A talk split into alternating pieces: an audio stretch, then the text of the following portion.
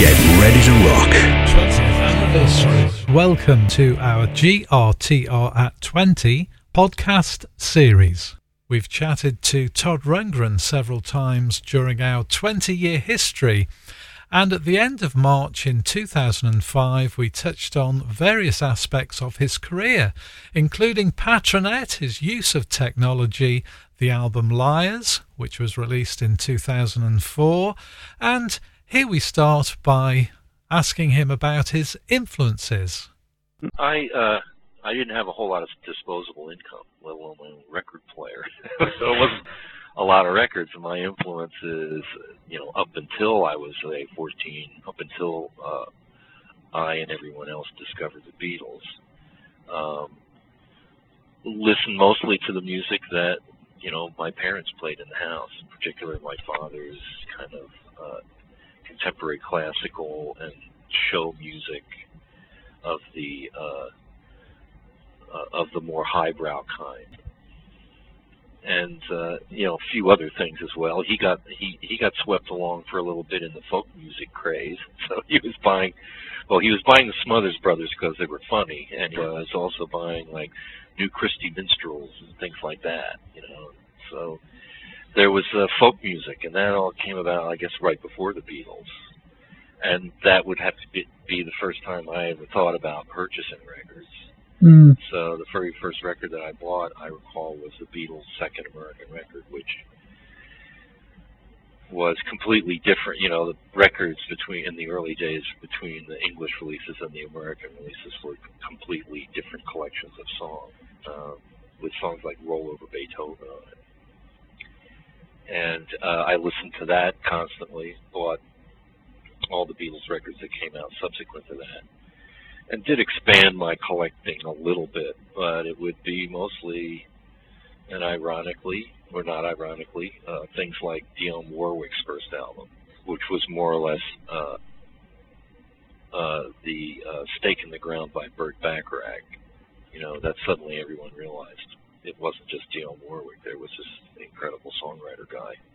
Was born and grew up in Philadelphia, right there on the Mason Dixon line, as it were. And if you got any further south, you would have sort of like rednecks and religious fanatics uh, uh, protesting any so-called white station, you know, that would Mm. play uh, music by black artists. So I was fortunate enough to be uh, sort of right there where where black met white or whatever, Mm. you know, and you could hear a lot of that stuff on the radio. A lot of my audience um, has been there, not for the entire duration of my career. They at least are at least you know contemporary by a half a generation. So, uh, and hey, my eyesight started going when I was in my mid 40s. Uh, and regardless of how youthful you um, you try to remain, you know, age is inexorable. So I look at those people, and at first I think, geez, I never expected to be playing for a bunch of graybeards, you know.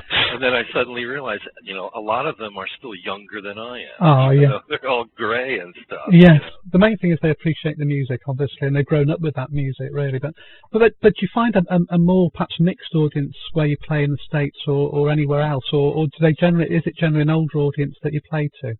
Well, I, you know, I do have a fairly loyal core. Yeah. been there for a long time, and, in particular cities, yes, it'll be maybe you know the, one of the few times they get out and see a show. Um, there is uh, some, you know, an unusual phenomenon if you survive long enough, which most um, most musicians don't. Most musicians' careers are probably ten years or less, and uh, of the few that get up to you know the forty-year mark, like I do, have the advantage of um, those rabid older fans forcing their children to come to the shows or having force fed them the music since they were infants. You know, it's just as ingrained in them as it is uh, in their parents. I think that uh, all things considered, if you were a young and somewhat talented and outgoing person, thought you were going to be involved in the arts.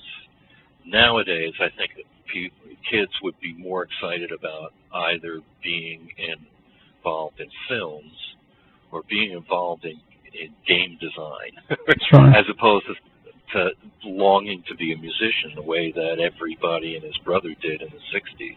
And, you know, that's probably smart because the, the music business isn't in its halcyon days right now. We're in uh, a sort of a uh, a musical dead calm right now where there's nothing exciting happening and the more exciting things are happening in other media, you know, in other arts. Um, here, you know, even being like a more traditional sort of fine artist has, you know, you have just as much possibility of success. It, it's no longer that kind of, you know, freewheeling gold rush thing that happened in the 60s and 70s with the music business. No, which is great, really, that you, you've been part of that, really, and you, you can sort of look back on that and, uh, you know, you've been witness to those changing times. Just to go on to the the Liars album, Todd, um, because that really, I have to say, having known your name, and I mean, it's a terrible thing to say perhaps, but, but I'm sure it applies to, to quite a few people, that you hear one album that suddenly turns you on to an artist, and then you start investigating all the back catalogue.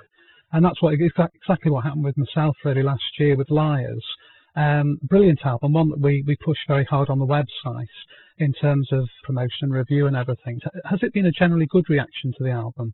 Um, oh yeah, the album got you know un, unexpectedly in my case, you know, a, a lot of attention and a whole lot of great reviews and best ofs of the year citations and that kind which is um, which is not something you actually can strive for. You know, like you, can try and make people like what you're doing in one way or another, but you can't guess where people's heads are going to be at by the time no. the music actually, you know, reaches their ears, which is, you know, has been one of the big problems with uh, a top-heavy music industry, where, um, you know, an artist like, uh, if, if we can put out of our mind all of his all of his latter-day problems, but Michael Jackson, you know, at one point he and everyone else thought that every time he put an album out, it would sell 20 million copies.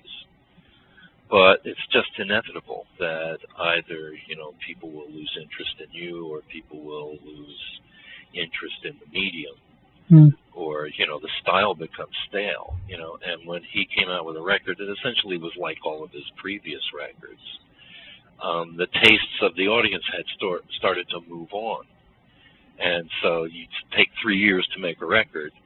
By the time people hear it, you know they've got gone completely on to some other thing and, and think that what you're doing is just the most passe thing. People are going to react to record. Most people aren't familiar with the history of the recordings that I've done to this. They only remember the last one, which for most people in Britain might be No World Order since I came and toured behind that. Or it might be something further back and even much further back. you know, they have uh, no perspective on on uh, uh, on what's happened in the intervening time between the last album they remember and this one. So it may seem as if you know every album was perhaps as involved as this one, or or was less uh, uh, less accessible in some way. Would you call it a concept album? Uh, Tom? Well, it's it it was a concept only in that all of the songs were about the same uh, uh, about the same overall topic, but there was no attempt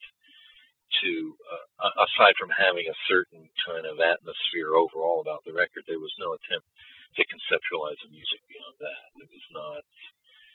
I, I wasn't trying to push it either towards techno or towards something else, but it would just drift there as a natural uh, natural result. So it's stylistically uh, eclectic. It took me about six months for to do most of it. There were a couple of songs that had been done before that, and, and the problem was it took me so long between songs because I was just trying. I was trying to do a whole song and finish it, and I came to realize that you know this may be a good way of working for some some people, but it's not the best way of working for myself.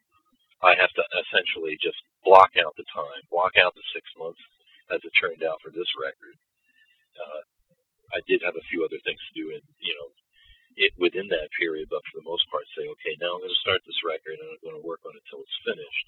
I'm not going to take a break uh, or or shelve it for a while or anything like. that. and I don't know whether you're absolutely sure how long that'll ever take once once you start that process. But for me, it was no longer a question of simply writing a song and finishing a song at a time. I had to write a dozen songs and work on and finish a dozen songs at a time. So, so you're saying that it really you worked on it pretty solidly for six months. Yeah, Yeah. I had you know a little. I had some touring obligations sprinkled within there, but I would say that at least a good four months of it was just solid work on the record.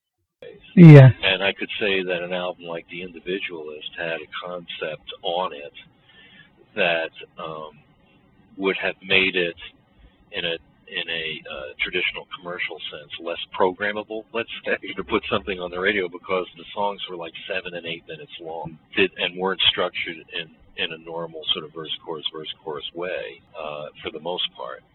Uh, and then the records uh, before that, for instance, No World Order, was was infinitely infinitely inaccessible in some sense because it was uh, based around the concept of the music not being the same way every time you listen to it. Mm.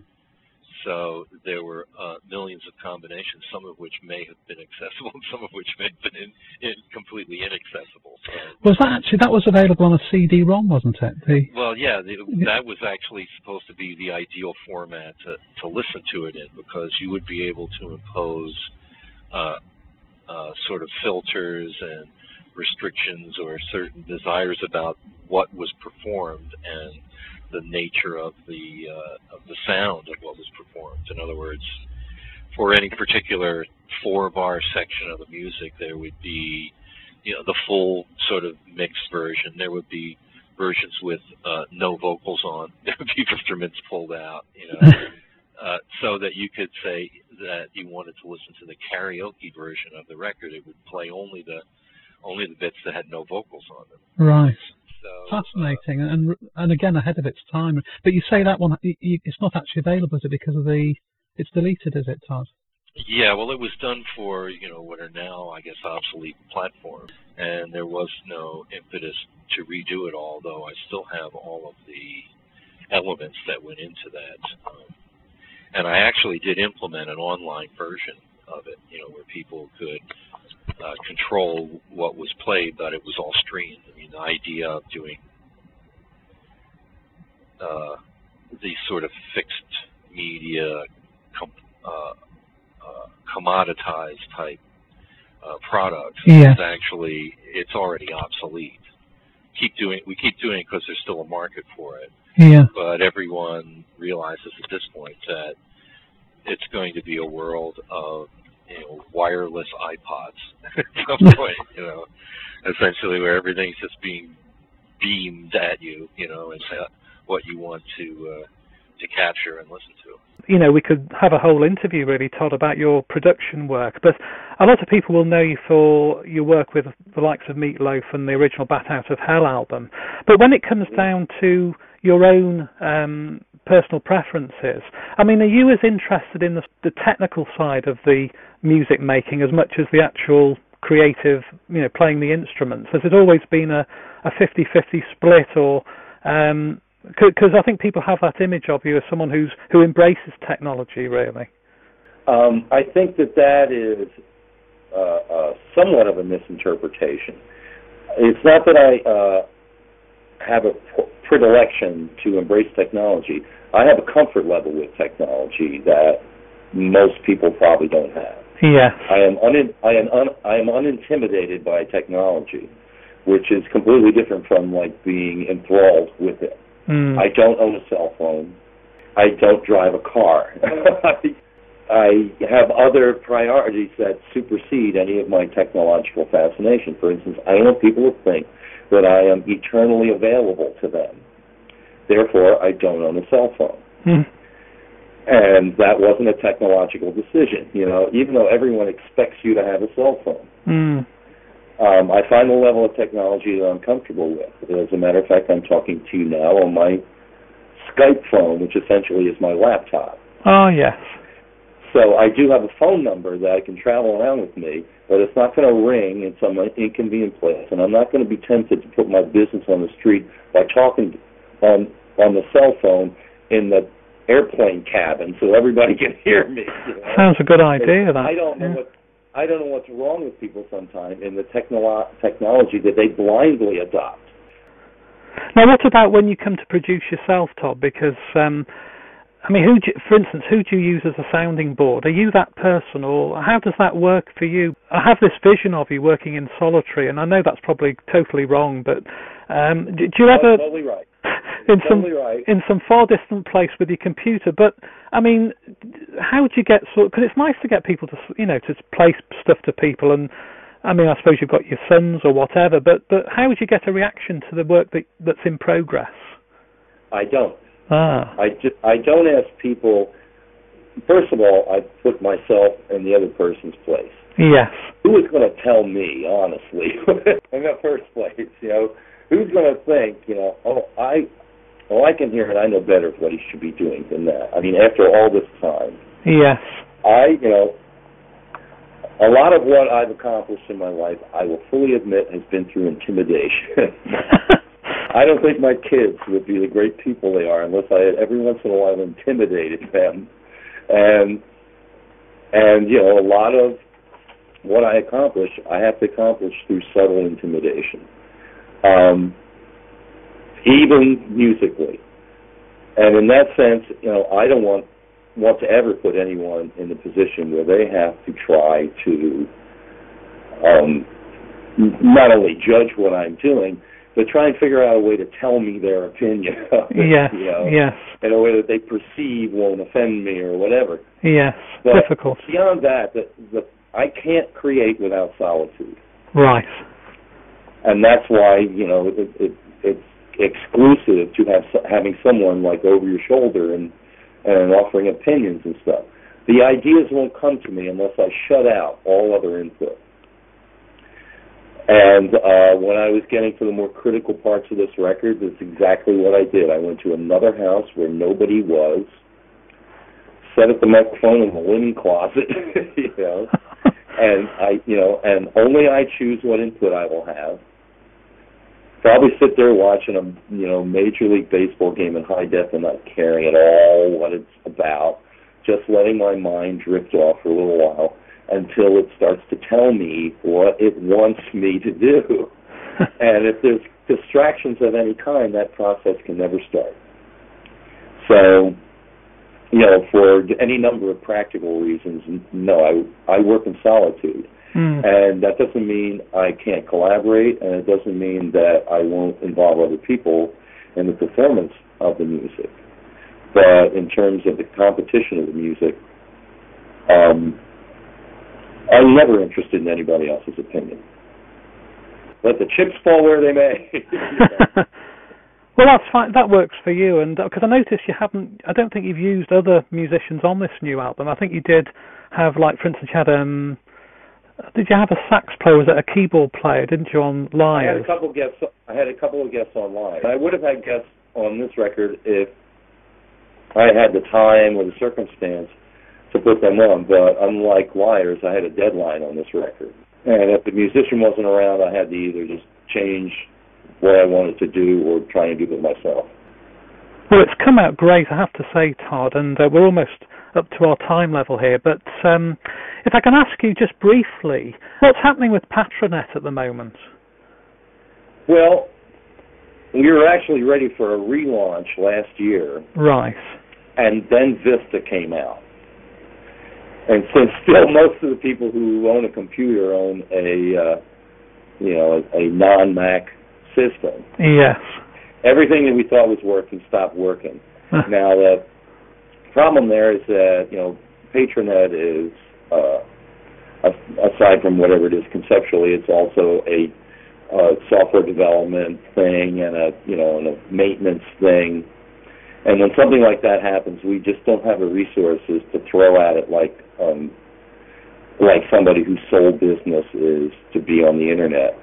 I know. And so it it kind of like caused us to reboot in a bit, and I think that as time allows, we're going to try and get it back up again. I still think it's something that um, that differentiates itself from uh, from the typical sort of website or the MySpace or the other thing. You know, we have a higher, we always had a higher level of priority uh, of, um, of privacy, and um, and uh, selective connectivity, you know, selective interaction, Yeah. things like that. You know, just try to, you know, to not so much build a successful business model as try and always define the experience that people want to have. I And so I think it's still worthy, and um, and hopefully we'll find the resources to get back. to You know, the success in one area, like if this album's very successful, it creates success in other areas. So- Exactly, that's right. I mean, can I just tell, because listeners would want to know, really, this Patronet, was that always a vehicle for your, like, um, you know, unreleased material, video, that sort of thing? Well, I've always believed that, you know, as the record company model was breaking down, uh, which was the principal source of financing for artists, that you could, in one way, cut out the middleman and make, and not necessarily make, you know, make your fans uh, the replacement of of that principal source of financing. In other words, if they were going to pay at the end of the process, they could pay at the beginning of the process, and what they get in return is at least some sort of, at the very least, some sort of progress report, and at the best, you know, a, a, a kind of a look over the shoulder at what's happening. The you know the fine line there has always been: Are you going to spoil it for them by letting them see it when it's not finished? Yes, that's right. And I think trying to figure out the best way to do that, you know, uh, be able to get a look at the process but not actually hear what's happening. Yes. In a sense, so that it'll all be the kind of surprise that everybody wants. You know, those are the things that it was meant to to try and discover. It wasn't supposed to turn into a giant marketing thing. No, You know, I know. to be uh, a place where we could, you know, refine the experience that people wanted with the artists that they like. Oh yeah, that, well, well, fingers crossed it gets back and running in the future. And just to finish off, Todd, um, you tend to keep uh, audiences guessing about your set lists whenever you uh, you tour. Um, can you give us any sort of little hint about what you'll be thinking about in November? I mean, obviously you'll be featuring the new album, but can we expect a fair a fair cross section of your old stuff as well?